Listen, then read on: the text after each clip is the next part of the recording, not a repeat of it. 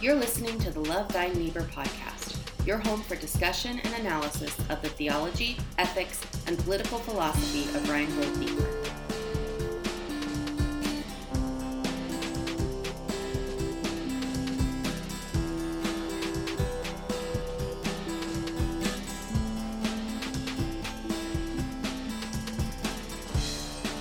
Welcome back to the Love Thy Neighbor podcast. I'm Cliff Bailey and I'm joined with co-hosts Zach Narrison and Aaron Duncan. Good afternoon, fellow Niebuhrians. How's it going? Good afternoon. Well, it's morning here, Cliff. Oh, wait. Oh, yeah. We should explain to our listeners that, okay, so I'm in Cincinnati, Ohio. Zach is in Onalaska, Washington. And Aaron is in London. Okay. So we are in three different time zones. It is uh, the afternoon where I am. It's the evenings, dinner time where Aaron is, and it's still breakfast where Zach is. So sure enough. I guess from now on, I need to say good morning, Zach. Good evening, Aaron. Yeah. and then you guys would tell me good afternoon. Good afternoon, Cliff. Thank you. So yeah. we have uh, plans of very soon getting into specific works written by Niebuhr, but we thought we would enter the Niebuhrian realm through a little side door at first for our listeners. Niebuhr is so much more than just war and gotcha debates about uh, pacifism and, and with pacifists for many. Um, and for many, this has been their entry into Niebuhr's thought. So we want to, uh, so we want to kind of acknowledge that that this is an entryway into Niebuhr's thought, um, but he can tend to be kind of typecast as just the theologian that is for war or something like that, and that is a misunderstanding of Niebuhr. But uh, after much haggling over kind of the direction of this podcast, and and given the times, the Russian invasion still very much underway, um, and many people are still wrestling with the concept of war and how it fits within their personal convictions. In light of all this, we decided to stay right here for the next couple of weeks and do a deep dive into Niebuhr's thought regarding um, war and peace and pacifism. Uh, but we do promise uh, to get out of this and, and to hone in more on Niebuhr's own works. We have one more guest next week who we will be discussing the issue with. But today we will turn our attention to a speech by Barack Obama, given on December 17th, 2009. Zach had mentioned in previous episodes that uh, that was part of his way into uh, learning about Reinhold Niebuhr, uh, learning more about him, was reading an article about Barack Obama's favorite philosopher, favorite theologian, um, Reinhold Niebuhr. And he even said this uh, in an interview with David Brooks. But as we turn today and look at this speech, this was a speech that was highly praised by many on the left and the right. If I can speak personally, is maybe my favorite speech a president has given in the past three decades at least. And it is, I think, uh, and I think my co host would agree, a speech where the former president heavily channeled his favorite philosopher, Reinhold Niebuhr. Never mentions him once by name, but Niebuhr's fingerprints are all over this speech. And this isn't just us saying it. There are many articles still out there that uh, that draw this connection out uh, out explicitly. And today's episode is primarily going to be about us bringing out the Niebuhr a bit for our audience because that's a good way that I've found people can relate to Niebuhr is by seeing how he already exists in the language and nuances of many politicians and statesmen and, and pundits who we hear uh, on the daily. So before I bring our co-hosts in fully, I'm going to give you, the listener, a brief background into the context and events that led up to this speech that we'll be discussing, and, th- and then we'll open it up fully for discussion. So here's the context of Obama's speech. As a young senator in Illinois, Obama publicly came out against the Iraq War at the very beginning of the conflict giving him immediate street cred in the 2008 primaries against others in the field, not least Hillary Clinton, Joe Biden, Jonathan Edwards, a bunch of others who were all in favor of the war, something that really distinguished Obama from the from the field. And it's something he obviously stuck with. That was a banner he got out and waved every single chance he got. I was against the war from the beginning. And then he was elected In no small measure, he was elected because of that very claim. The, the Iraq War was an incredibly unpopular war in the 2008 election, so he got elected.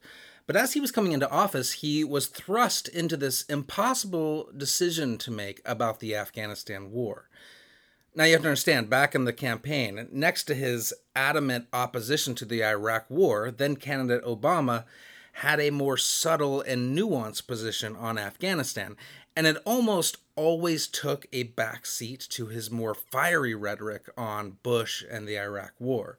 So, because of his position on the war that garnered all of the attention, all the headlines, the Iraq war, Obama was painted as the peace candidate. Whether this was justified or not, he was the love not war candidate in the eyes of the electorate, and this was by design.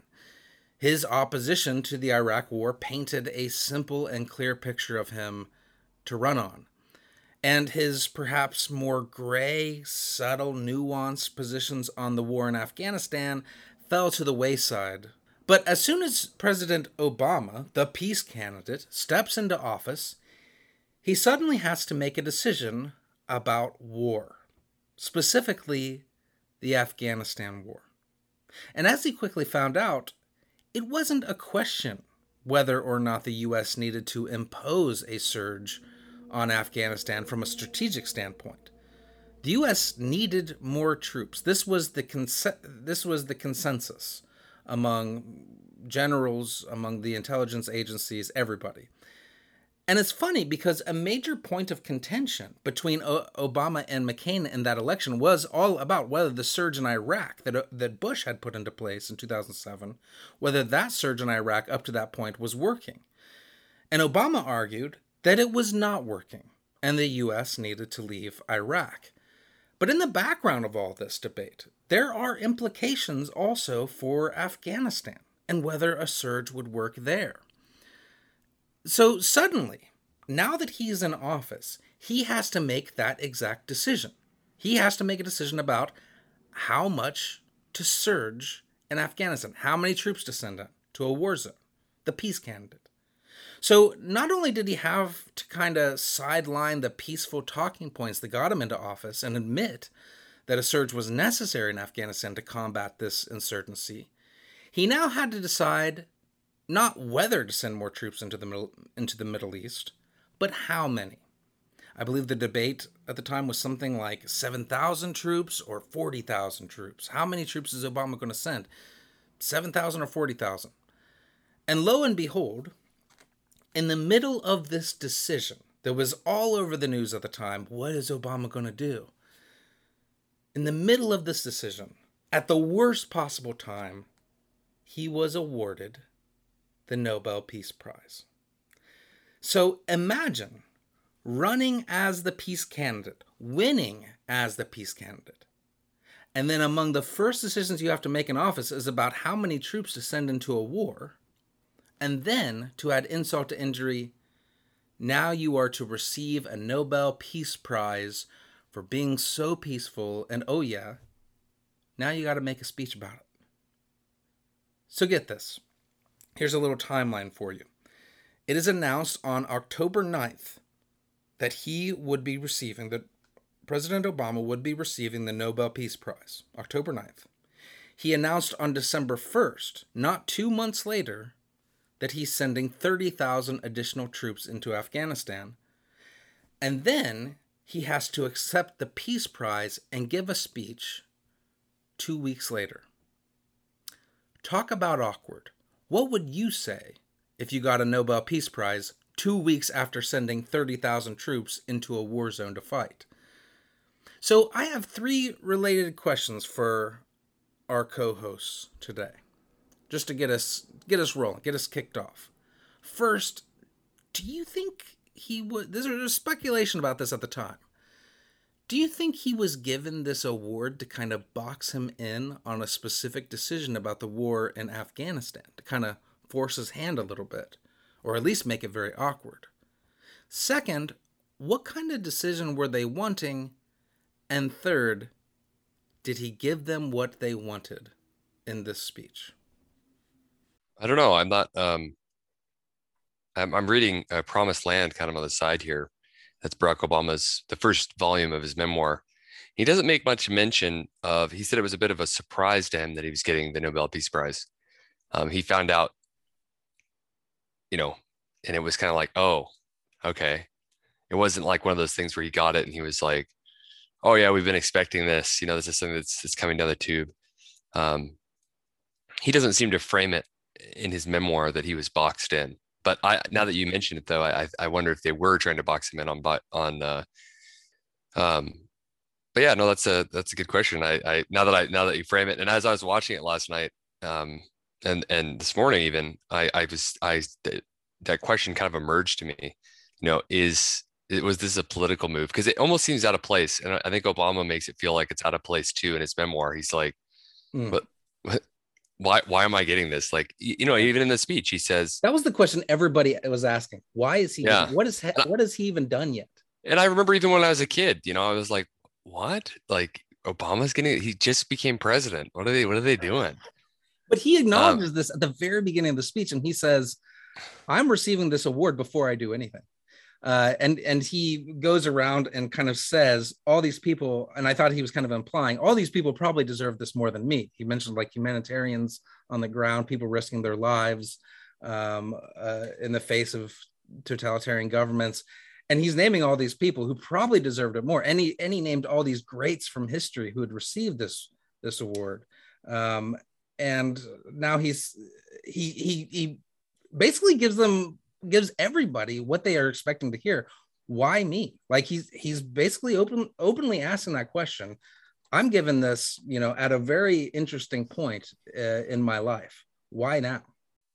If I could just jump in and comment, I think um, to kind of add to what you guys are saying, I have in mind three points. So if Obama, if the award is in some way to pressure Obama towards peace, it is quite ambiguous as to what that would look like, right? Yeah. So this whole speech that Obama does give, it could be like what Zach is saying, right? He kind of receives it and it's a bit like, I, I didn't really think I was going to get this. I'm a bit confused as to why I'm receiving this. It's a defense almost of himself and what he might have to do. That's probably why it is a bit ambiguous. Yeah. I mean, the first thing he uses is that quote from Martin Luther King, um, which um, he adds a bit more layer to it, where he says, Our actions matter and can bend history in the mm-hmm. direction towards justice, which was first used by an abolitionist um, mm-hmm. named uh, Theodore uh, Parker, I think, right? Um, yeah, back in the 19th century. Yeah. Yeah. Um, the context behind that particular quotation is that Theodore actually admits that he doesn't know the content of what the universe is or what the moral universe actually looks like. Mm-hmm. But there is some sort of sense that we all have that we can move towards if we just, you know, try to attain the idea, try to fight for it, try to move towards it. Um, the second thing would be it seemed like Obama actually provides a critique where he, he adds in what FDR talks about in the second Bill of Rights, the economic Bill of Rights, where he says we need to have some sort of economic security for the citizens, not just con- without conflict. There has to be some sort of thing we move towards as mm-hmm. opposed to just trying to have a world without conflict. We have to have some sort of economic security for our citizens and our constituents. Suppose so. It seems like Obama is trying to defend himself that you know, peace is not the absence of conflict, but it is some sort of we have to have some sort of action. We have to have some sort of like retaliation to Hitler or uh, these big tyrants, as he quotes in the speech. But we also have to have some sort of think of new ways of creating um, uh, ample opportunities for ordinary folk. Mm-hmm. Because he, I think he makes the point that um, without hope, society is in decay. It's a really loose quote in the speech he provides. But you have to have some sort of things that sustains the citizens' hope, uh, faith in their governments, love and luster for life, in order to make them want to, you know, fight for justice or to have some sort of purpose in life. What one interesting um, phrase that he uses a bit later on, and we'll hopefully get to this later on. But I, I think it, it, speaks so much about what you're getting at here. Um, so Obama speaks of our duty to not only meet the, the demands of a just war, but also the demands of a just peace. Um, just and I, I thought just peace is an, a really interesting phrase, and it seems to imply that there is an unjust peace, that there is a peace that that actually uh, squelches um, justice. Um, and and and I'm wondering what that looks like. You know, so you're talking about like FDR and kind of creating institutions that that maintain uh, a sense of justice even in, in peacetime. Uh, and yeah, I, I I just thought that was that was a really interesting way of putting it. What do you think? Like, um, because it it is quite an interesting thing. So I remember Cornel West was on a um, question time, I think, uh, in in Australia, and he was trying to make this distinction between what well kind of backtrack backtrack. Um, cornel west does refer a lot to niebuhr's uh, thing in irony of american history i think where he says that justice that, that is only justice soon deteriorates into something less than justice. Mm. that's why justice needs to be held up by something and namely love. Um, to show that you know even he makes this comment that even Hitler makes the trains run on time. Hmm. He was really criticized for that by comparing comparing Trump to that sort of mechanical procedure that even evil or bad people or people like Trump authoritarians can make a good economy, mm. can make relative forms of peace for their citizens, uphold a good economy, give people good jobs and living wages and stuff like that. Um, but is that actually justice? Is that actually a good society um, yeah. to live in if you have that sort of institution? I guess is the is the question. So uh, Obama seems to be very very talking, maybe referring this as just peace, something that is much more different. Um, maybe what he talks about the moral arc of the universe, how it bends towards justice. Yeah, you know, in that direction.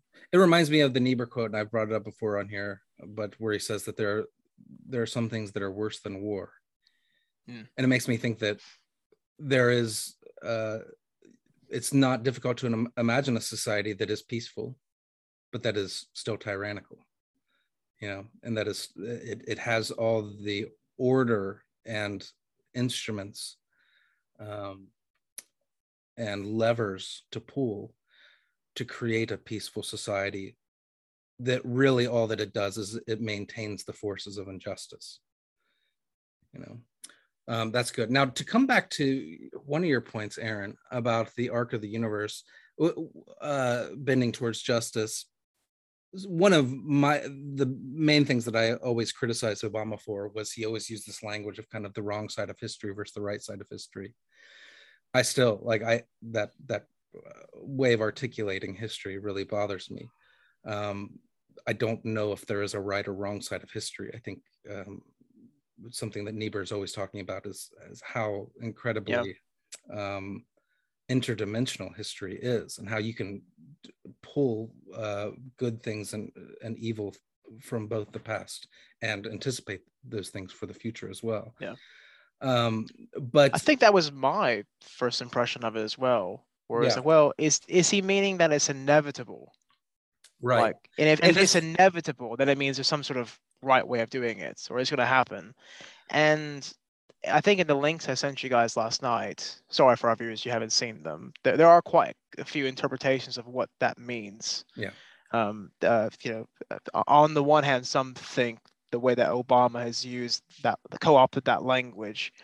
Um, he, he, he first uses it from MLK, but MLK uses a particular rhetorical style which kind of implies the you know that justice is um, inevitable, whereas the the original quote does make it a bit more ambiguous that action is required and that the, the sort of the type of actions you do matter. But yeah, yeah. No, I was going to say right from the very beginning of the speech, though, Obama does distinguish this in a way that he never he, he never did on the campaign trail, where he said before he even went into this, he said we are not slaves to our fate. um, we basically he makes the argument that we have agency. We have a decision to make about which way we're going to be taking this. But then he does kind of put it back in that historical way of viewing things. But he at least ra- raises personhood um, into a state where we can make a right decision and we can make a wrong decision. This isn't an inevitability that we are leading ourselves toward uh, a more just future um, but yeah i i uh, I, I I thought that was a, a key distinction that I yeah. maybe didn't hear the first time that I listened to this, but he does make that distinction here. Well, we did, yeah. Go ahead, sorry, Zach. Oh well, one of the ways I, I think like one of the things we're kind of touching on here is one of the things the ways that Obama I think channels Niebuhr, and maybe this is also just they're similar in personality this way. Is I noticed something because Cliff brought it up a few weeks ago during our discussions that um, one of the powers of Niebuhr is that he's a clarifier of reality, and that he he doesn't necessarily prescribe things too often, but he clarifies reality, and that actually is more persuasive. And one of the things I noticed that Obama does all throughout the speech is he does that. I noticed that, you know, because Cliff illuminated that for me, is that he takes on that style of Niebuhr, and maybe not intentionally in that regard, but he's just clarifying. He's going through and clarifying what's actually going on. And that helps like kind of clarify like what's really happening right like mm-hmm. he just brings to brings to the forefront some of these these very obvious facts that are almost easily forgotten like he has this line where he says uh, plain fact is that the united states of america has helped underwrite global security for more than six dec- decades with the blood of our citizens and mm-hmm. the mm. strength of our arms uh, of service yeah and he says there's That's no really, glory yeah. in there's no glory in war that yeah. war should not be glorified. Yep. But there say it, a tragic yeah. element to it, no matter what. Yeah, I, that's a really good point, Zach, about how Niebuhr's method of like clarification. I was just wondering, like, may I want you to comment on this. Like, what is he trying to clarify? Obama, in this case, right? What is he trying to clarify? Like, why is it so important for him to make these distinctions that Cliff and I were kind of mentioning before? Is it because, like, if Cliff is right in setting up the problem. Why is Obama receiving this award? Are they trying to pin him in a corner to, you know, adhere to peace? Does the Nobel Peace Committee think peace is inevitable or is something that is that we're all is just going to happen? That seems to be like the idealist project mm. in in the West from Enlightenment, right? That peace is just or we're moving towards a good society we have to have a bit of mess ups along the way, but we'll get there eventually. You know, um, but it seems like Obama's really trying to clarify his position. Maybe this has forced him to rethink a lot of his old, you know, preconceptions. That's a great point. What do you think, Zach? Uh, no, I, I mean, I, I, think that's a really good question, Aaron. Um, and I think that, um, I, I think that he is. If I was going to say, what is he clarifying here? What is the thing that he's clarifying? Mm-hmm. Uh, I think it's what he's really driving at, and just he's trying to uh, help people see that a just peace is what we should be striving for. And again, not to draw everything to say that everything is Niebuhr-esque, but yeah. this is very Niebuhr-esque in that he wants us to get on with to get on with the idea of pursuing justice in the world, to mm-hmm. pursue and, and and to pursue that justice, understanding that it will require at times violent coercion, like yeah. that there that there is a necessity that we shouldn't get so bogged down in the uh, almost bogged down in pacifism is you, know, you could almost throw that in there right he, there's yeah. there's this um, he's saying let's let's set that aside and let's strive and I, I see that with Niebuhr like that's one of the things we talked about over and over again every week as we've talked about this his neighbor's like we, we can't get so bogged down in the otherworldliness of kind of mm-hmm. some of the fundamentalist positions of religion and mm-hmm. get bogged down in this idea that uh, we're just waiting for the end. We're just sitting here waiting to the end. We're not going to mess with the world. We're not going to do anything with the world. Or the other extreme where it's like we're going to fix everything. We're going to fix the entire world, and it's going to be this ideal place. Mm-hmm. Yeah, we have to take yeah. the sorrow on one hand. We, we have to take the sorrow, and we have to take the the pain and the blood, and we have to get dirty, and yeah. try to secure that. Right. And um, uh, right along with that, I think that what what Obama is trying to clarify and try to re- he, he's he's basically trying to release his listeners of the illusion that by leaving Iraq, that actually leads to more peace. Mm-hmm. That by actually, ironically, by staying there and doing this troop surge, um, can guarantee a potentially more uh, lasting peace um, than just by uprooting and and and leaving. Um, he's given an but, impossible task, and he's he, he's saying the whole time that that he was very clear on the fact that war is an ever-present reality. We will never get rid of evil in the war in the world and war. And even if you leave the war, that doesn't necessarily mean that that the war is just going to escape. And in fact, we can even, oh my gosh, like draw this very clear uh, conclusion from history it is at this time Obama's future, but Obama will leave Iraq. And what will come in its place as soon as that power has left is a vacuum that needs to be filled by something else. And this is where ISIS develops. That by leaving, okay, so we go into war because we're thinking kind of what Aaron was talking about, where you can still have a peace, right? But it's an un, it's an un, unjust peace, and that's what we they had with kind of Saddam you remove Saddam, and now there's a power vacuum that the United States has to fill. But if we leave there prematurely, something else is going to fill that vacuum, something perhaps more evil than what you originally started with. At least under Saddam, there was an order that was kept between the, the Shiites and what's the other group? Crap. The Sunnis. The Sunnis, the Sunnis and the Shiites at least there's something that's maintaining that structure and keeping them from warring. We go in there and we have to deal with that all of a sudden, and we are starting to kind of create some stability there. Then we leave, and now ISIS kind of fills that that vacuum a bit. So, so this is kind of he's kind of being prophetic about his own folly that will come about. Is yeah. that uh, just by leaving, that doesn't mean there's going to be peace there. In fact, it could mean something worse um, and and that's ultimately yeah. what ended up happening. I think maybe to support what you're saying, Cliff, he says, and I'm not quoting the whole sentence here, but he says that inaction tears our conscience and can lead to more, uh, more cost uh, than than later. I've I can't yeah. actually read my last I've actually written.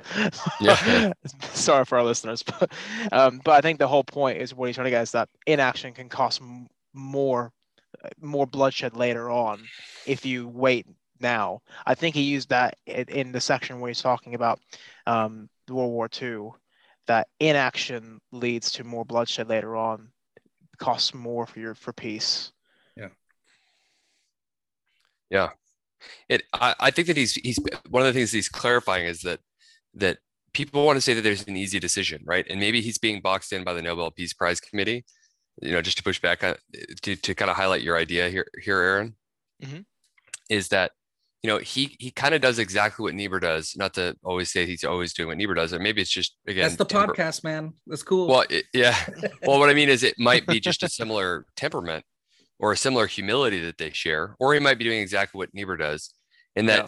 you know he on the other side of what you're saying, right? He criticizes inaction, and he says that inaction is you know it can be equally as detrimental but then he says, you know, he quotes the, uh, I think he quotes MLK in, I think it's MLK. And he says basically, and I'm just, I'm not going to say the quote because I, I didn't write it down, but I have the paraphrase here. Violence solves no problem. It just creates new ones. You know, it's a, he's kind of boxed, he's clarified reality for them and said, look, uh, on the one hand, we cannot, you know, in, in his very famous, you know, voice, on the one hand, we cannot take inaction. on, on the other hand, yeah. violence doesn't solve all the problems, you know? And so, it, it, you know what I mean? Like he he he puts it, he frames it on the one hand, on the other hand, and and that's clarifying reality though, because people really want to have, well, which way do we go? And it's like this is going to get messy either way.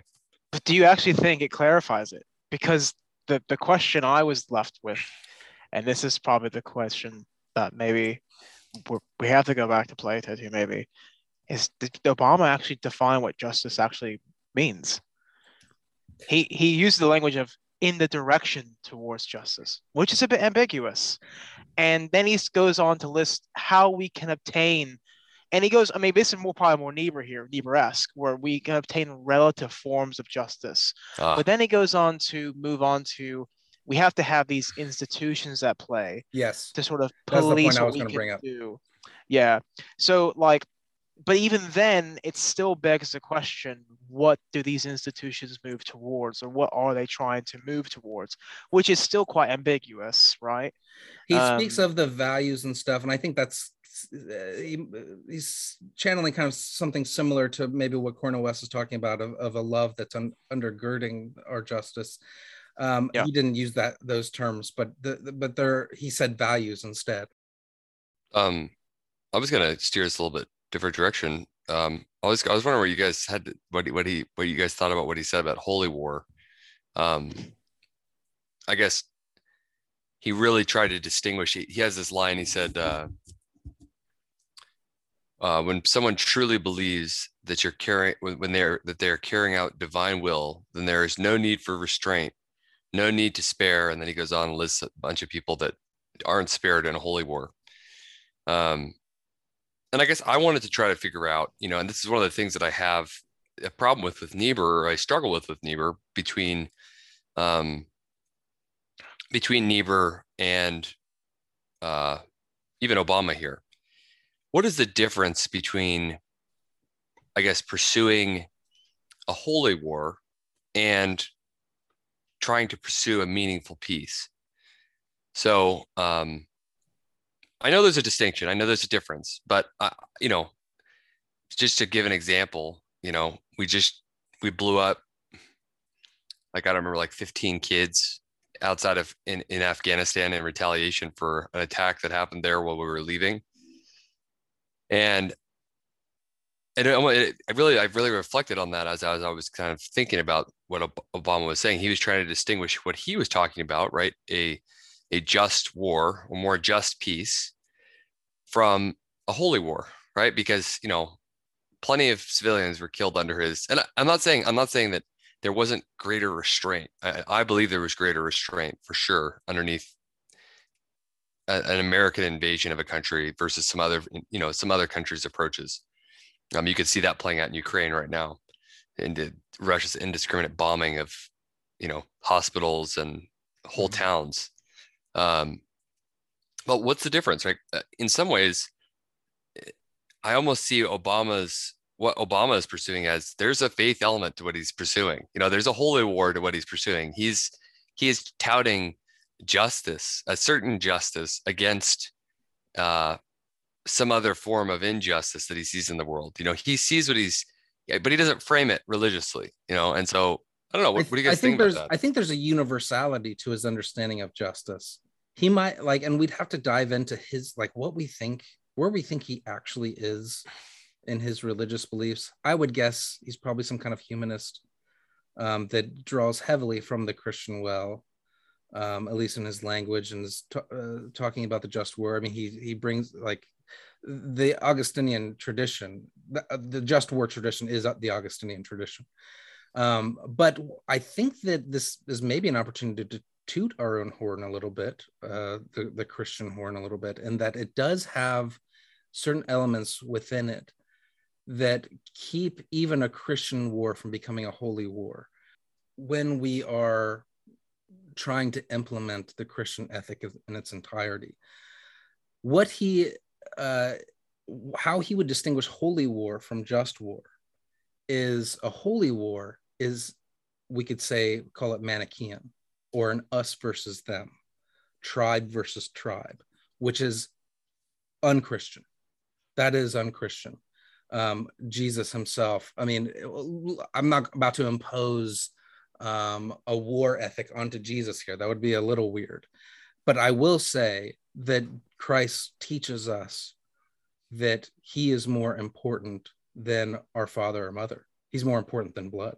He's more important than um, our politic. Uh, there, there's a certain element to Christian theology that is always trying to keep us out of an us versus them type of mentality. Um, whether or not we're totally mindful of it all the time, that's another question. But that's the holy war element that I don't see you can derive from the Christian scriptures and the Judeo Christian wisdom. Um, but the justice that he's talking about that does draw from the scriptures, I think, and how we understand who our enemy is, who who we under how, and how we are to treat our enemy, um, would lead us more to a proportional, nuanced understanding of what war is, not to eliminate the enemy, but a way yeah. of but to strive toward a universal justice that is beneficial to all human beings. Um, and that universality is at the heart of Christianity. It's not like um, convert or die. That is not at the center of our faith. At the center of our faith is love your neighbor as yourself. How mm-hmm. do we do that? Um, yeah, there's a certain universality there that everybody uh, that applies to our neighbor and our enemy. Um, so how do we uh, create a certain peace for all individuals involved? That's a very different goal than a holy war, right? I, I think as well, maybe the uh, play off the back of Euclid too, with the meaning of war, maybe within the Christian lens. And this is very Niebuhrian, and Obama tries to talk about that. No matter how justified war promises tragedy. And it's, I guess, at the end of war, or is not, it's not victory that's celebrated. It's more Nothing remembering no, it's it's a tra- it is a, it's tragic, yeah. and it's a more it's a reminder of the tragic elements of of, of human nature and, and, our conditions. So, I mean, I think this is probably where the Christian element does come out. That at, at on the other side of it, we don't celebrate the victories, we don't loot, we don't these things. It's just not none of that. None of that. It's we're reminded of how how bad the what, what we're in. But I find it fascinating that one of the things that Obama really um, hits early on is he kind of, I think that in this moment, he's kind of stepping outside of this Christian just war theory and kind of critiquing it for a moment from a humanist perspective. Because he says, okay, this these are the tenets of the just war theory. And one of those things that he mentions was minimal casualties to civilians.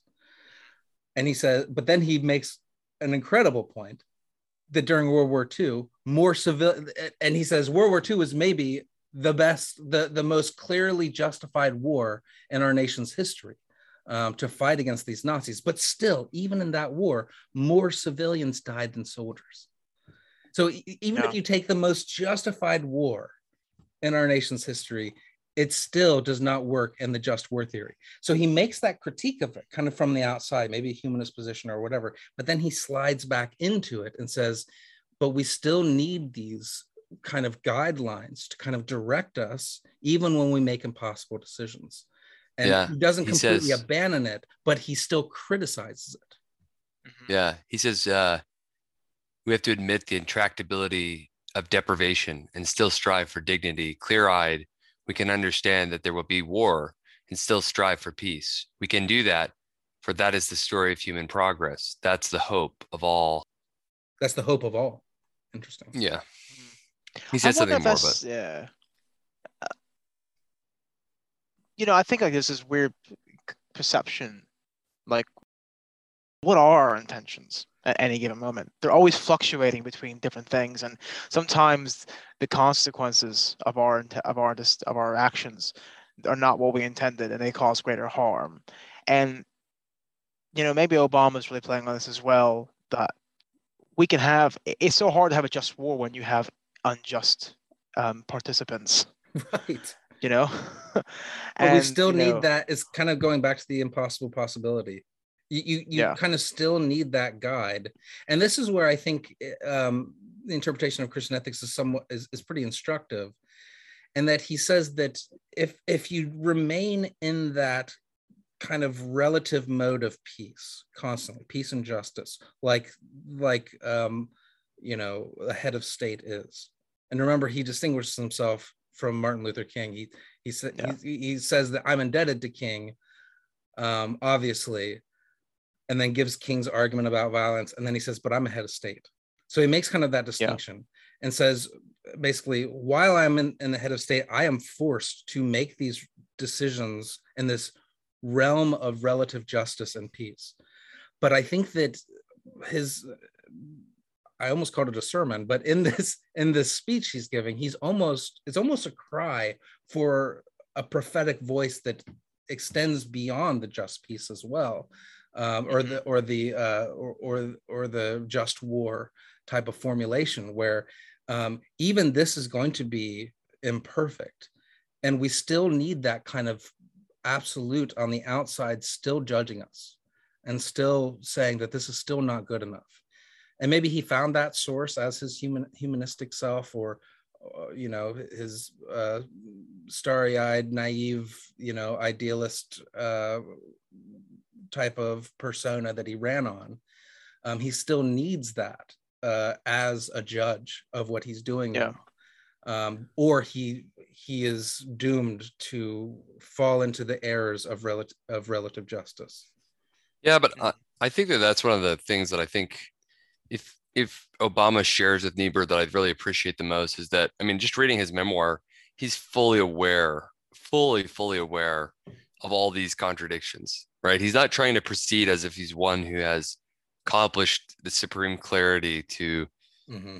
you know, he's not a purist. He's not going along saying that he's this pure theolo- pure uh, pol- politician who it hasn't learned, hasn't grown, hasn't realized that his positions are wrong on you know in certain circumstances right? Um, and he's not willing to let his ideology or his um, idealism i guess you could say allow him to make terrible decisions right? He didn't just come into he, he didn't just come into the presidency and say all right uh, we're going to shut down guantanamo. We're going to everybody's going to leave iraq afghanistan yeah. um, all this other stuff. You know kind of like with niebuhr he he he became aware of kind of the complexities. I mean, it reminds me of Niebuhr, you know, going, uh, encountering things right along the way, especially with like World War II, and realizing, oh man, like I can't be a pacifist. Like I, I can't, you know, it, this isn't going to work. Yeah. Um, Which is why you know, I think yeah. Obama is a fascinating case study on this because I don't know if I'm uh, drawn to Obama necessarily because he's Niebuhrian, just because he's Niebuhrian, but because the contrast is so stark between kind of what he ran on and what he ended up becoming. And i i i can't help but see a Niebuhr at work there. I still think that he was weak in a number of areas. I know on the issue of syria and the red line i, I know that biden and samantha power are samantha powers i believe is her name they're like telling him you have to enforce this red line. Um, you have to intervene uh, and I think it's like Ben Rhodes, and he, has got another slew of people on the other side, and he ends up kind of taking the weaker position. I, I almost wish that he would have listened to the stronger position sometimes, but that's but that that is that's a Niebuhrian type of problem where you split hairs and split hairs and split hairs and you're you're running the dialectic you're running this thing through and you ultimately have to make a decision will it be a courageous one or not um, that's that's where Niebuhr kind of leaves all of us, and we're we're constantly ending a lot of our discussions in that place. Okay, we've kind of ran this through the gamut. You know, what now? What do we do now? You know, what's the next step? What is the courageous step now that we know the complexities? I think one of the things I really appreciate about just this uh, this speech by by Obama is that it captures a lot of what we're trying to do kind of on this podcast. Um, we're trying to say like, look, like Niebuhr's views have shaped, you know, politics. They've shaped foreign policy. Look how he's influenced even just American life, right? Yeah. And I think a lot of people would have looked at this and not thought, you know, and, Niebuhr, and, and Obama says like in his memoir, A Promised Land, he says like he, he drew on Gandhi and Niebuhr. That's that's who he drew on. I think he also what drew on contrast. MLK. Yeah, yeah he, he drew on MLK too, obviously, because he quotes MLK quite a few times. I think twice, two or three times in the speech. Um, but you know, it's what we're trying to do here. We're trying to say, look, um, this is you may not know it, but you know, he's he's in the minds of some pretty prominent leaders. You know, probably one of the most popular presidents in the last last while here. Um, so maybe if maybe we can maybe draw this out because this is a really good point that Zach brings up. That maybe to ask both of you this question: Why do you think? Because we're, hit, we're we've sat here and talked a lot about points and where Niebuhr comes to light in this sort of speech that lecture Obama gives. Why is Niebuhr such a linchpin or cornerstone for Obama in making in writing this speech while he's making these decisions? I think probably defiance. I think that there's a real like Yeah. I think he maybe feels somewhat uh, pressured, and I, again, I didn't realize that until uh, Cliff really highlighted it because I was just a kid when this all came out. Um, but I think that some of it's defiance. He needs to draw upon somebody to help him. I mean, I'm, I'm mind reading Obama here, but um, he needs to draw upon somebody that can help him defy this this group of people that want to push him into this box of like this is what peace looks like. And he's saying, no, no, no. Like true peace requires violent coercion. We can't have this the without these two yeah without without these two together and don't you know don't slip into this weird you know I, I- idealism where you're so you know you're so constrained to this world where like i mean i think we're seeing kind of some of the downside right now right now to this kind of idealism towards pacifism in uh, europe. They're scrambling to buy all these expensive american weapons all of a sudden and it's like if you guys just had taken more of an obama approach i mean not not to just toot obama's horn but if you had just kind of listened to what he said in the speech you know what i mean? I think you probably you know I think it probably would have been better for your foreign policy. You wouldn't be scrambling right now to, you wouldn't have, you wouldn't have been a naive about the fact that, you know, in order to maintain the peace, you're going to have to use violent coercion, especially as a head of state. Yeah, and we mentioned, I think, a couple weeks ago that Ukraine giving up their nukes. You know, I mean, that's another example of just kind of like if if we give up our nukes, okay, we're safe now. The irony is the opposite. Yeah. And I, and I think, and I think the other thing I would add is he highlights here, he says, um, peace requires responsibility. Peace entails sacrifice. And it's so weird to me how people just like don't associate either of those things with peace.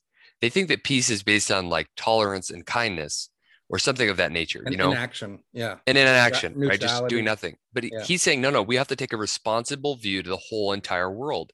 He says we're responsible to instill peace. I mean, in some ways, responsible for the peace of the world um, together, right? He's trying to bring everybody together. But those words actually carry a weight uh, uh, accountability, sacrifice.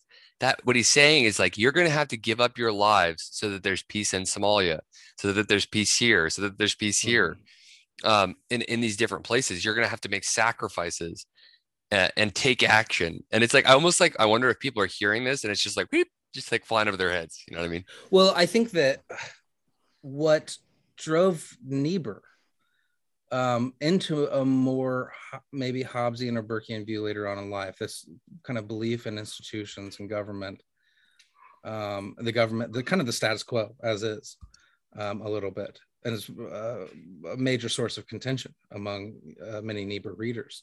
Is I think that what ultimately drove him is what he started with, and that is the sinfulness of human nature what is at the heart of of of the human being if you run that through if you believe that we are sinful left to our own devices what kind of world do you have there has to be some kind of high, like higher institution that we put into power um, that is going to be by its very nature coercive and you can see kind of the seeds of this in moral man and immoral society one of his earliest works Yeah, I can see There is that. this sense as well. I always think with, with if, if the Hobbesian sort of direction of Niebuhr and maybe maybe Obama by virtue of his of Niebuhr's influence is to the belief of institutions. Um, you know, Obama does make this distinction about between that we don't need to have a, a big distinction between realism and idealism, which might be a bit different from Niebuhr here. Actually, might be some way he gets out of being a Niebuhr here. That's more what you guys' uh, opinions on this. Where he talks, where he says we don't, we do not have to live in an idealized world to still reach for those ideals that will make it the world a better place. The practice, the nonviolent practice of by men like Gandhi and King may not have been practical or possible in every circumstance, but the love they have re- preached, um, their fundamental faith in human progress, that must always be the North Star that guides us on our journey. For if we lose that faith, if we dismiss it as silly or naive, if we divorce it from the decisions that we make on decisions of war and peace, then we lose what's best about humanity. We lose our sense of possibility. we lose our moral compass. So he's using here uh, our idealisms as our compass. And Niebuhr, in, uh, in quoting from the, the paper he gave, uh, Why the Christian Church isn't passive, is not a pacifist, he does say that we need our absolutists um, in mm-hmm. our in our discussions to keep us grounded and, and not to you know give in to war uh, or give in to idolizing war in a weird way. So uh, maybe I have two questions for you guys. Do you think this is where maybe Niebuhr moves out of ne- uh, sorry, Obama moves out of Niebuhr a bit? And what do you take on human progress? Because here, this fundamental faith in human po- progress. Mm. Is that a Niebuhrian phrase, or is it something that is again? it's it's right here where Obama, at the beginning of his uh, acceptance speech, has done very careful to distinguish uh, the uh, king he's co-opted from King, where he says that um, our actions matter and can bend history in the direction of justice. He's careful to uh, qualify that with actions, where the King doesn't. But here he kind of looses up where many progressives and idealists kind of go towards, where we have this fundamental faith in progress. What does that even mean? So, and where do we go from there? So I, I want to jump in here because I want to I, I really want to answer this first. Um, go right ahead, Zach. I, I really think this is more practical than like huh, or it's, rhetorical. It's more, yeah, it's more it's more not rhetorical but practical. I think that he I'm going to draw a connection here, and I hate to draw a sports metaphor, but Seahawks fan, longtime Seahawks fan, you know, been watching Russell Wilson play. Sadly, you know, RIP, RIP Russell Wilson. Um, he, uh, but one of the things about his style of play that I think is like is really informative to this is that he is almost like insanely hopeful about winning, and I think it's a huge part of. I mean, he's obviously very talented, very talented, right? He's one of the 32 quarterbacks who made it to the NFL. Mm-hmm. But one of the things that makes him a freak when it comes to like winning games is like I remember watching the Packers game where they beat them in the NFC Championship game. They were down like 23 to 0. And here's this guy on the sideline. You know, he's got these like wide eyes, like, we're gonna win. We're coming back. We're coming back. And sure enough, that by some miracle, they came back. And I watched them do it over and over and over again for like years. This kind of like weird, but I think that like in or in the thing I want to draw from this is that like in order for those things to have become a possibility, he had to have faith that he was going to win, right? He it, it, not to say that he was actually going to win, mm-hmm. right? I, but he had to truly believe that he could win. And I think that as dumb as it sounds and as like cliche as it sounds, I, think it's really true. I think you genuinely mm-hmm. have to believe in human progress in order to pursue it and to say, hey, we're going to try to make the world a better place. Even though you know, you know, I've also watched Russell Wilson lose some very tragic games aka coming all the way back in the Super Bowl and throwing the interception at the goal line, right? And having yeah. a heart broken. But he believed to the bitter end. He was probably still believing on the sideline after he threw the pick. He's probably like, we could still come back. We could still come back, you know? Um, and I think that even though it doesn't ensure, even though it doesn't 100% secure victory or whatever, just mm-hmm. like just like believing in human progress won't 100% secure victory. I think there's some something about it where you have to have faith in that in order to see it happen. Um, yeah, I mean, I think you're right because he does say he does call it our moral compass. So, is is this our beyond tragedy moment? To kind well, of call up this thing from from Niebuhr here, but is it is it because this is my my sort of issue not with the speech, because I'm a bit wrestling with this. Is it too idealistic? Right. Well, that's the thing was, with Niebuhr. Yeah. yeah. yeah. That's what I was going to say. Is, the, is yeah. that the worst thing that happens with Russell Wilson if he's too optimistic about his team is he loses and yeah. his heart gets broken. The worst thing that can happen to a leader if he becomes overly optimistic about his country and about you know his own people is they they invade Poland, right?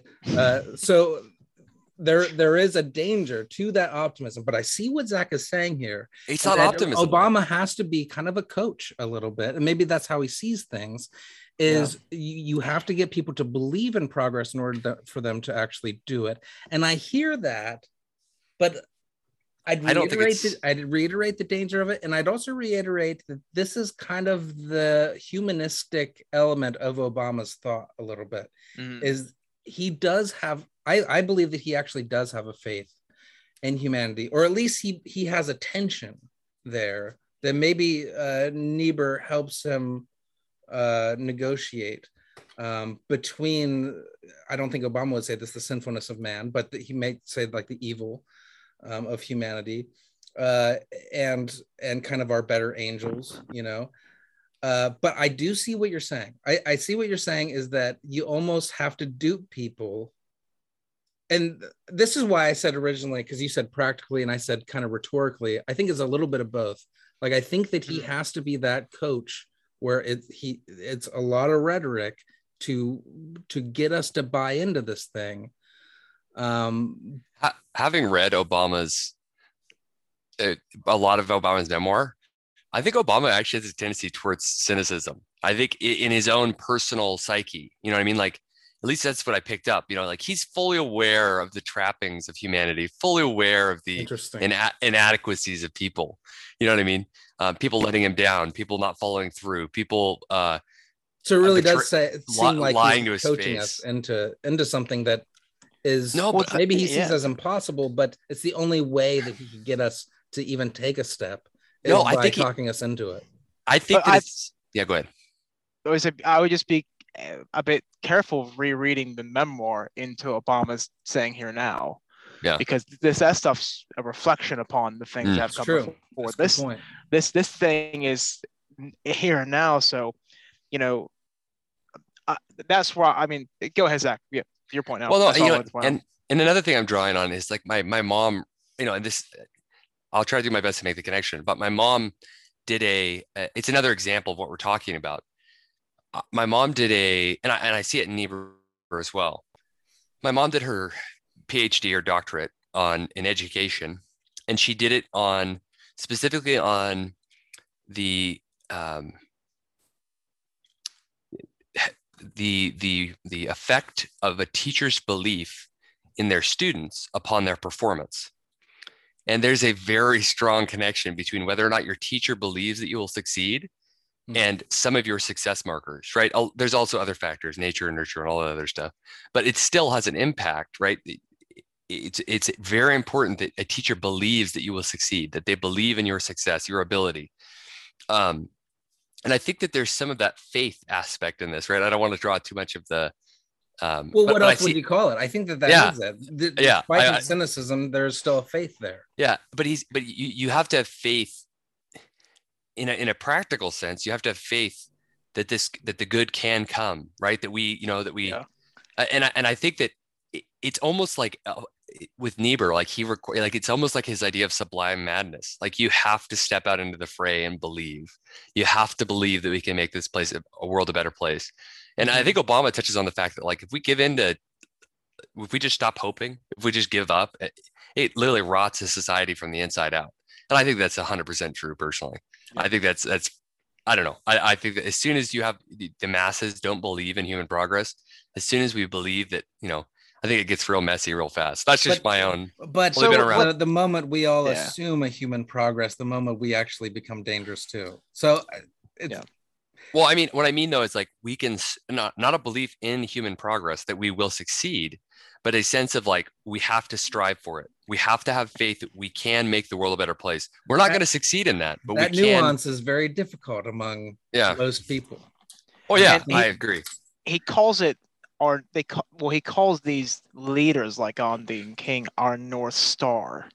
Mhm. Yeah, yeah. I don't That- know about that. That's quite an idealistic language, isn't it? Like we it isn't I I we're idolizing these folk to such The, see, such a high position in our life that it's, it's not becoming well may- may- maybe I'm confusing the point here. So no, yeah, no. I think you're. there, It's, but- I think your point is really w- good, but I think it's wrong. And I think the reason, it, the, the re- I- I think that probably, I think you suck. yeah, you- you're wrong. no, no. I think, but it's a common mistake that people make, and I think that it's especially common in like an uh, people that might come out of an evangelical circle, and I think that that is that when somebody says something like, "Oh, Gandhi and MLK are North Star," you're like, "Oh my gosh, that's idolatry." Right? But I think what he's saying is he's well, but not you, but I think other people might make that mistake.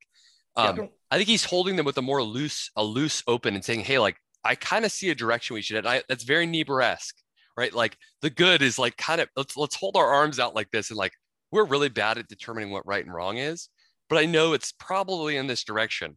You know what I mean? As opposed to like hits this narrow little fine-tuned point like Gandhi and MLK are like the pinnacle of goodness. No, they're like somewhere in the direction of goodness. It's kind of what let, I let me try to slide a piece of paper between the two of you, okay? Because I think that I think you're both right to a degree.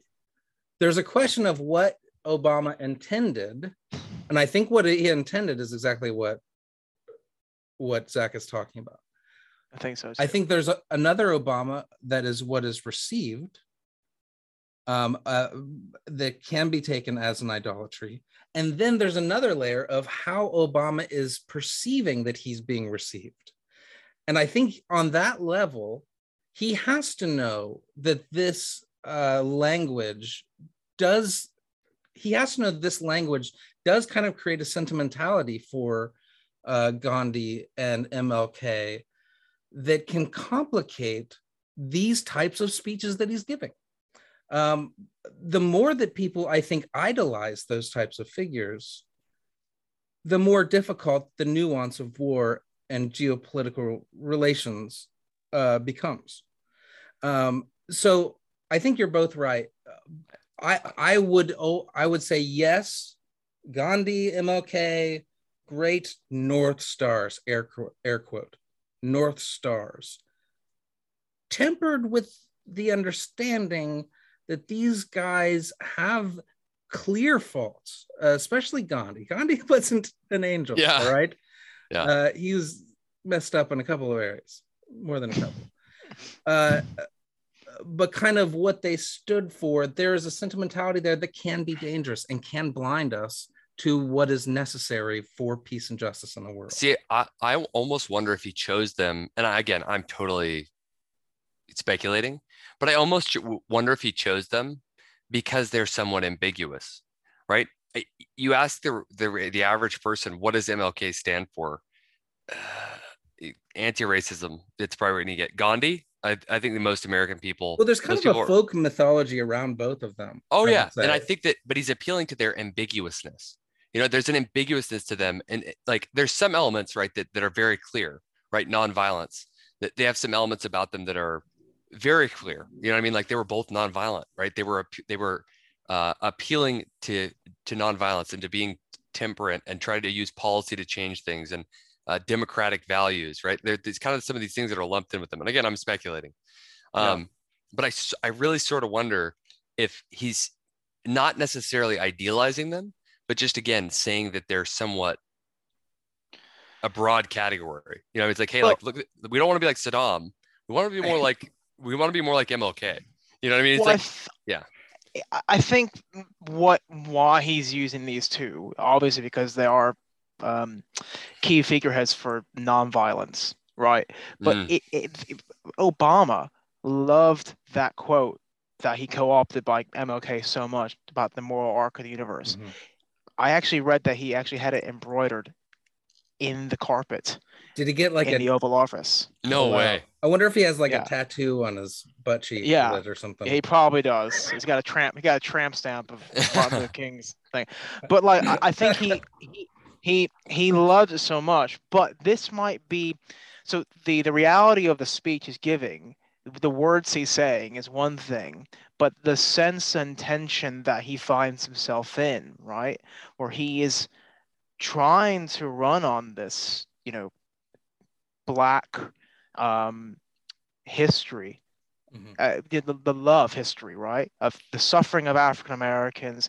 He comes from this tradition. He doesn't want to sever himself from that tradition. No. Yeah. And then he's trying to link himself to that tradition through the the, his, the, the history of nonviolence and MLK. Mm-hmm. And then what does he have to do? As, as we kind of started this program, he has to send over 30,000 more troops to Afghanistan mm-hmm. to create more violence. So he, I, I think he's trying to have this sort of I guess, juxtaposition between himself and the people he loves and he admires. In this peace He's- speech, I, like he's got to say something about his legacy, which was always tied to MLK. And uh, just as MLK sat on the stairway to the Lincoln Memorial as he gave his speech, uh, Obama has to do that to a certain degree to MLK here. He ha- he has to MLK has to be in the background of the speech, and he's got to deal with that. So I, I do think that some of it is out of necessity, some of it's practical, like Zach was talking about.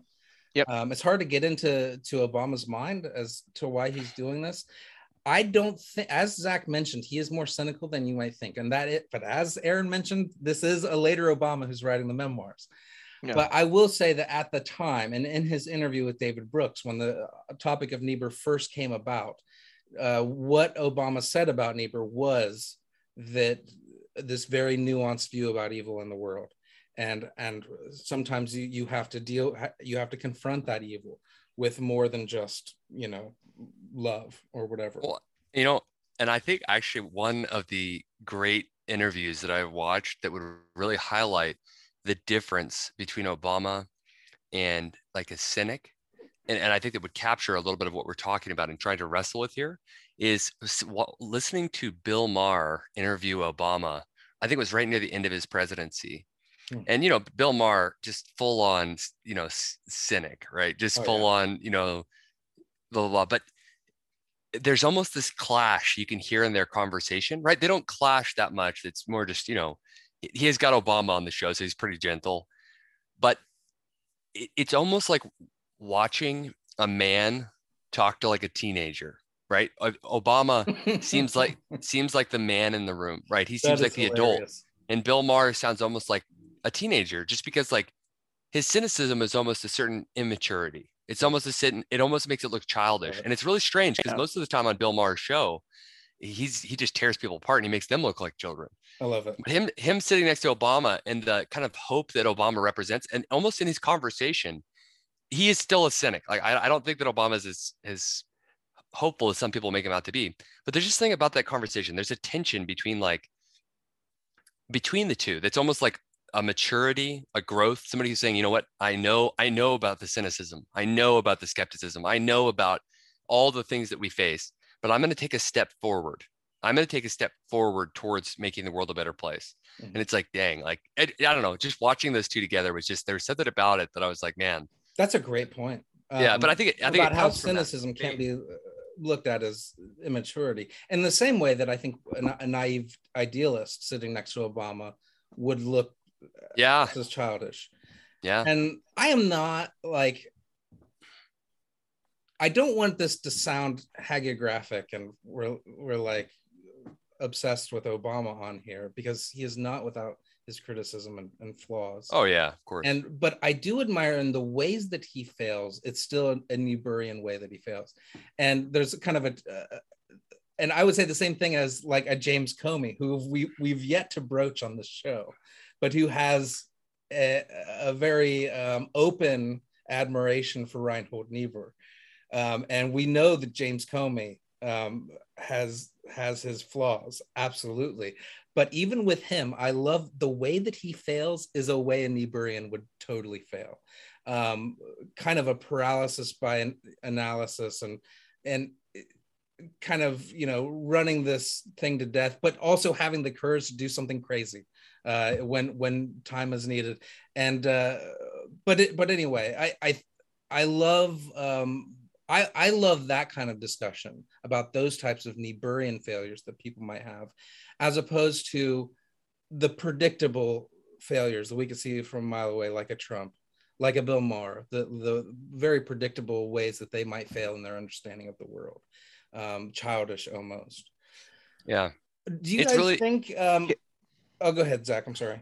Well, I was just gonna say it's you know it, one of the things I think we're bringing up here is just like it is so easy to be a cynic and a critic. You know what I mean? Comparatively, right? Yeah, but to be somebody who says and fully aware of those things that the that has the cynic in their place of cynic, cynicism, to then to say, and I think it's very Niebuhr-esque to then say, yeah, but we're still going to try to make this a better place. Yeah. We're still going to step out there and, and do something that we, we think is pressing towards, um, uh, you know, I, I think a great example is like he he openly says in the speech that he disagrees with MLK. I mean, no, no, he doesn't. Not that he disagrees. That he's a head of state, and so he can't abide by MLK what MLK is striving for. Right. But he's still fully aware of the fact that he wants to be in a more nonviolent world. Um, He's his North Star, as he says, right? Right. So he- Yeah. Not his idol. His North. no, it's no, maybe my North Star. Sounds like a good holiday card. yeah. It- I- If I could just, yeah, go Okay, ahead, go go ahead, J- Cliff. Sorry. No, you got it there. I was gonna ask because you know, this is the this is the weird conclusion, right, to all of this. Not my comment, but um, Obama is setting up the stage of we need to find new ways of peace, but then he he talks about you know you know uh, really digging into more human institutions. One institution he dug into was the U.S. drone program. The U.S. drone program. Oh, interesting. Yes, Yeah. and this is not. I mean, this is the you know maybe this be a critique. I know Cornel West has critiqued him on this quite heavily, but his during his presidency, he used drones ten times more than Bush did, for a total of like 563 strikes in Pakistan, Somalia, and Yemen. Can I say though that he Yeah. also though used less human beings to do the bombings? Do you mean in behind a control stick? Yes, less uh, soldiers were put in danger, I guess, by using more, more more drones, and the technology was there for Obama that wasn't there for Bush. Yeah, yeah. Yeah. It, I, I'm not defending it, but it's it's very complicated. I mean that. No, I I I know it's complicated, yeah, but I, what I guess the point I'm trying to make is the nuanced perspective here that you know he is making decisions and they are having consequences, right? So, and this is probably to Anthony's question last week, right? There are certain things Christians in positions should not engage in or do. How can, if we're peacemakers, is Obama a peacemaker by virtue of the complicated decisions he has to make and engage in and the consequences of his decisions? I mean, this is the sort of you know retreat, I guess we could say, maybe retreating from having to make these decisions because they're so complicated for people who are in, in the nonviolence or pacifist or you know anti-war camps. But um, how do we, how do as a Niebuhrian do we speak um, of Obama and his decisions here? Because you know Niebuhr commenting from his office in the philosophy department or theology department is making these great assessments of human nature but he never had to make these decisions before he never had to press a, a button to you know kill people so how you know how would niebuhr think of obama um, in terms of this man, what a great question. How would how would Reinhold Niebuhr assess Obama's legacy and his flaws? Um, I you know you it's you could almost predict it. Like I think that Niebuhr on some issues would say that uh, Obama wasn't cur- uh, courageous enough. Um, on some Mhm. issues, Obama um, was overly exerted himself. Um, I think more probably the former. Uh, I, I, so you, you kind of asked two questions. The one was, is he a, is he a, is he a peacemaker? And uh, I don't, I don't know what Niebuhr would say to that question about whether or not he's a peacemaker. I, I think that the the Niebuhrian view is a view of peacemaking um, in a sinful world. Mhm. How do we relative create- relatively speaking right yeah, how do we create peace So, yeah. in a sinful world? So I think in in that way, I would say that Obama tried to be a peacemaker. Whether or not his legacy will bear that out, I don't know. Yeah. Um, I, you know, we we could we could say that in the ways that he tried to create peace, there were blowback. I, I already mentioned um, leaving Iraq and creating the vacuum that ISIS would fill um, was was one thing. A lot of things Yeah. you can't predict. I mean, all you can ask for with leaders is that they understand the complexities of the issues at hand, try their best um, with the resources they have um, to create peace in the long run. You know, um, That's all. That's all you can ask. I mean, the same thing goes with Biden right now. I don't think Mm-hmm. all that I ask them to do is what O- what Obama writes out here, and and to mull these types of big issues um, as they're at, before they ordered that strike. Let me ask you guys. I mean, can Trump could Trump ever write a speech like this? Yeah. Trump could write a speech. no, I um that was just me being a bit tacky and coy, but no, I I don't think so. And that's not that's not like a slight against Trump because I don't like him. I I just don't think he has the depth of spirit. Yeah. Um t- to really understand the complexity of decisions. And, and this might be a general assessment of authoritarian leaders, but it's really easy to be authoritative when all you have is one sort of conviction, right? Yeah. When you're just so like convinced this is the way to go. But you know, when you're when you are sitting upon and reflecting upon the decisions you have to make and your motivations behind doing them, it, it becomes a bit more a bit more hard to to assess. Yeah. So I think the world is much simpler to a, a guy like Trump, and yeah, uh, hundred percent. he he's kind of closer to a beast, an animal, a brute, like and how You he understands, yeah, and how he understands. He, he's it's basically all about his like how will this make how will people view me? You know, will this how will my base like this? Yeah, we don't Uh, even know. We honestly don't even know Trump's psyche. I think part of the part of the Yeah. deal. I think that. We'll, we'll leave that I- for a whole other episode. well, I, and I just think like Should we read the art of the deal?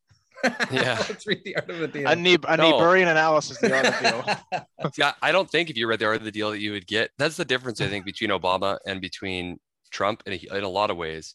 Is you could probably read his memoir, and I think you actually get a lot of, you know, like uh, Obama talks about how like he was a bad dad kind of when he first when he was first uh, getting into politics because he was just gone all the time, and he just tells you about wow like and you over and over again he talks about how he's haunted, haunted by how his children's lives are slipping away and how, Mhm. how he's missing their, you know, that is a thoughtfulness and a reflectingness and a vulnerability Trump is not that capable of. you will not get from Trump, you know, and I think that's power, man. I think the ability I to think- say, Sleep with his daughter. I think a much more interesting question would be like, and we'll wrap up here in a second, is what's the difference between Obama and not Bush, uh, Bush uh, 43, but the people he surrounded himself with. So like Rumsfeld and Wolf, Wolfowitz, who were Niebuhrian. Like these, these were neocons, neoconservatives who were um, all about Reinhold Niebuhr um, and uh, Bill Kristol and others.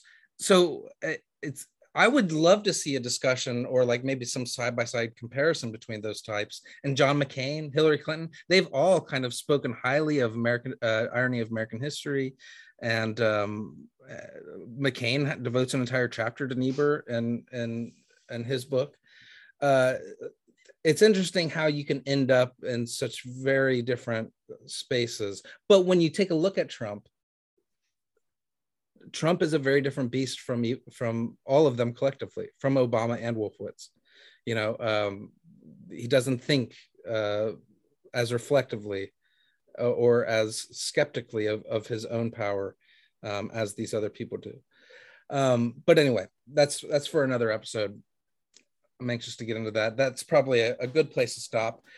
Thank you all so much for listening to the Love Thy Niebuhr podcast. Make sure you hit the like or subscribe button if you like what you're hearing.